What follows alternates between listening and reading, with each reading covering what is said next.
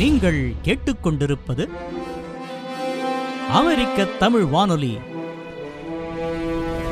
தமிழ் எங்கள் மூச்சு.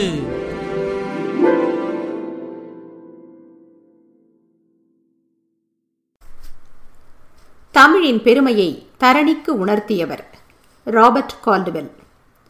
நம் அன்னை பூமியாம் பாரதம் பல்வேறு மொழிகளை பேசுகின்ற மக்களை தன்னகத்தே கொண்டது. யூனிட்டி இன் டைவர்சிட்டி என்று சொல்லப்படுகின்ற வேற்றுமைகளுக்கிடையே காண கிடைக்கின்ற இந்த ஒற்றுமை பண்பே இதன் தனிச்சிறப்பாகும் மகாகவி பாரதியும் செப்பு மொழி பதினெட்டுடையாள் எனில் சிந்தனை ஒன்றுடையாள் என இந்திய தாயின் இயல்பை விதந்தோதியிருக்கின்றார். எனினும் எல்லா மொழிகளுக்கும் ஒரே மாதிரியான மதிப்பும் செல்வாக்கும் மக்களால் வழங்கப்படுகின்றனவா?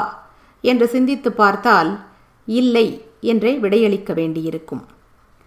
தேவ பாஷையான வடமொழியே உயர்ந்தது அதிலிருந்துதான் தமிழ் உள்ளிட்ட பிற திராவிட மொழிகள் அனைத்தும் தோற்றம் பெற்றன என்ற எண்ணம் முற்காலத்தில் நம் மக்கள் மனத்தில் ஆழ வேரூன்றியிருந்தது.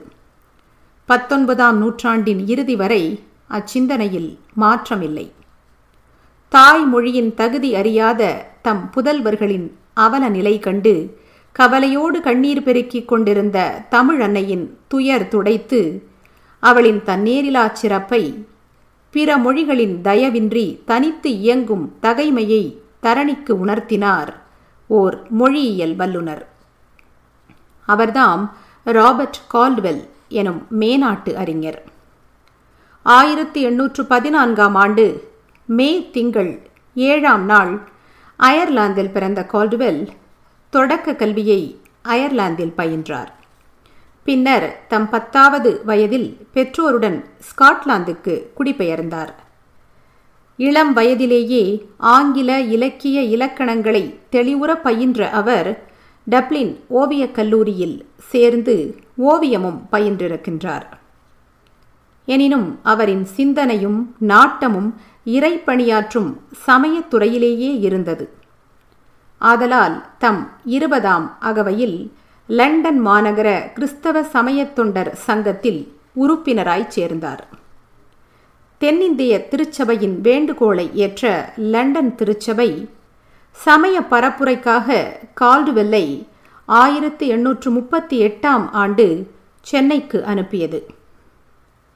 இவ்வாறு தம்முடைய இருபத்தி நான்காம் அகவையில் கிறிஸ்தவ சங்க தொண்டராய் சென்னை மாநகருக்கு வந்த கால்டுவெல் ஐம்பத்து மூன்று ஆண்டுகள் தமிழகத்தின் திருநெல்வேலியில் உள்ள இடையன்குடி எனும் சிற்றூரிலேயே தங்கி சமயத் தொண்டோடு அருந்தமிழுக்கும் அளப்பரிய தொண்டாற்றியிருக்கின்றார். பெற்ற தாயைப் போல தம்மை பேணி போற்றிய நெல்லை சீமையின் வரலாற்றை a political and general history of the district of Tirunelveli என்று வரன் முறையாக முதன் முதலில் எழுதிய பெருமைக்குரியவர் அவரே. பாண்டிய நாட்டின் பழம் பெருமையினை பறக்க பேசுகின்றது அந்நூல். அந்நூலிலிருந்து சில பகுதிகள் நம் கவனத்திற்கு.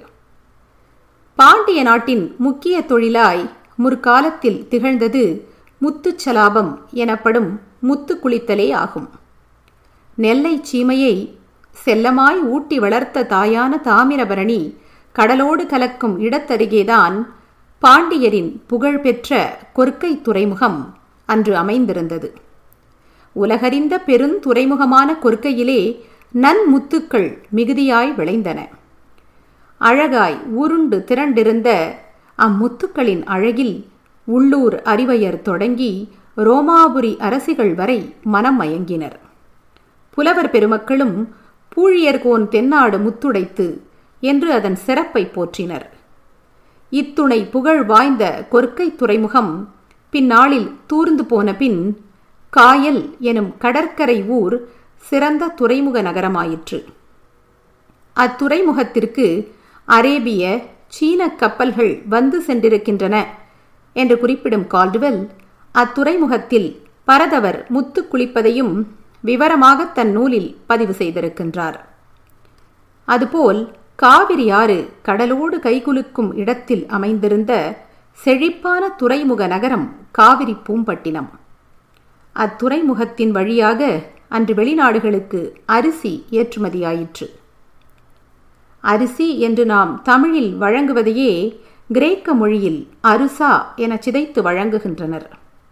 இதன் அடியாக தோன்றியதே ஆங்கில சொல்லான ரைஸ் என்பதை முதலில் நமக்கு ஆய்ந்து சொன்னவர் கால்டுவெல் ஆவார். மயில் தோகையும் அன்று தமிழகத்திலிருந்து பிற நாடுகளுக்கு ஏற்றுமதியாயிற்று. கூடவே தோகை என்ற தமிழ்ச் சொல்லும். ஹீப்ரு மொழியில் உள்ள பைபிளில் காணப்படும் துகி என்ற சொல் நம் தமிழ்ச் சொல்லான தோகையின் திரிபே என்று விளக்கியுள்ளார் கால்டுவெல். அவ்வாறே பிற மொழிகளில் சிதைந்து வழங்கும் பல தமிழ்ச் சொற்களை நம்மவருக்கு அடையாளம் காட்டினார் அவர். கால்டுவெல் பன்மொழிகள் கற்ற பேரறிஞர். மேனாட்டு செம்மொழிகளான கிரீக் லத்தீன் ஹீப்ரு ஆகியவற்றை இளம் வயதிலேயே கற்றிருந்த அவர் இந்தியா வந்ததும் ஆரியத்தையும் தென்மொழியான தமிழையும் ஆர்வத்தோடு பயின்றார். ஜெர்மானிய அறிஞர்கள் இந்திய மொழிகள் குறித்து எழுதியிருக்கும் ஆராய்ச்சி நூல்களை கற்க வேண்டும் எனும் வேட்கையால் ஜெர்மானிய மொழியையும் கற்றுத் தேர்ந்தார். மொழிநூல் ஆராய்ச்சி என்பது இயல்பிலேயே அவருக்கு விருப்பமாக அமைந்துவிட்ட ஒன்று. எனவே தென்னிந்திய மொழிகள் குறித்து ஆராய தலைப்பட்டார். அவ்வாராய்ச்சியின் விளைவே இன்று நமக்கு கிடைத்திருக்கும் ஒப்பற்ற ஒப்பிலக்கண நூலான திராவிட மொழிகளின் ஒப்பிலக்கணம். A comparative grammar of the Dravidian or South Indian family of languages எனும் அரிய புதையல். ஆரிய மொழிகளின் இலக்கணம் வேறு திராவிட மொழிகளின் இலக்கணம் வேறு என்பதை தம் ஒப்பிலக்கணத்தில் தெள்ளத் தெளிவாய் விளக்கியுள்ள கால்டுவெல் தமிழ் தெலுங்கு கன்னடம் மலையாளம் ஆகிய நான்கு தென்னிந்திய மொழிகளுக்கும் அடிப்படை இலக்கணம் ஒன்றே. இவை அனைத்தினும் மூத்த மொழி தமிழே என்பதையெல்லாம் தக்க சான்றுகளுடன் இந்நூலில் நிறுவியுள்ளார். தென்னிந்திய மொழிகளை குறிக்கும் பொதுச் சொல்லாக திராவிட மொழி என்ற பதத்தை அவர் உருவாக்கினார். அன்று முதல் திராவிடம் என்ற சொல் மொழி நூல் உலகில் நிலை பேரடைந்து விட்டது.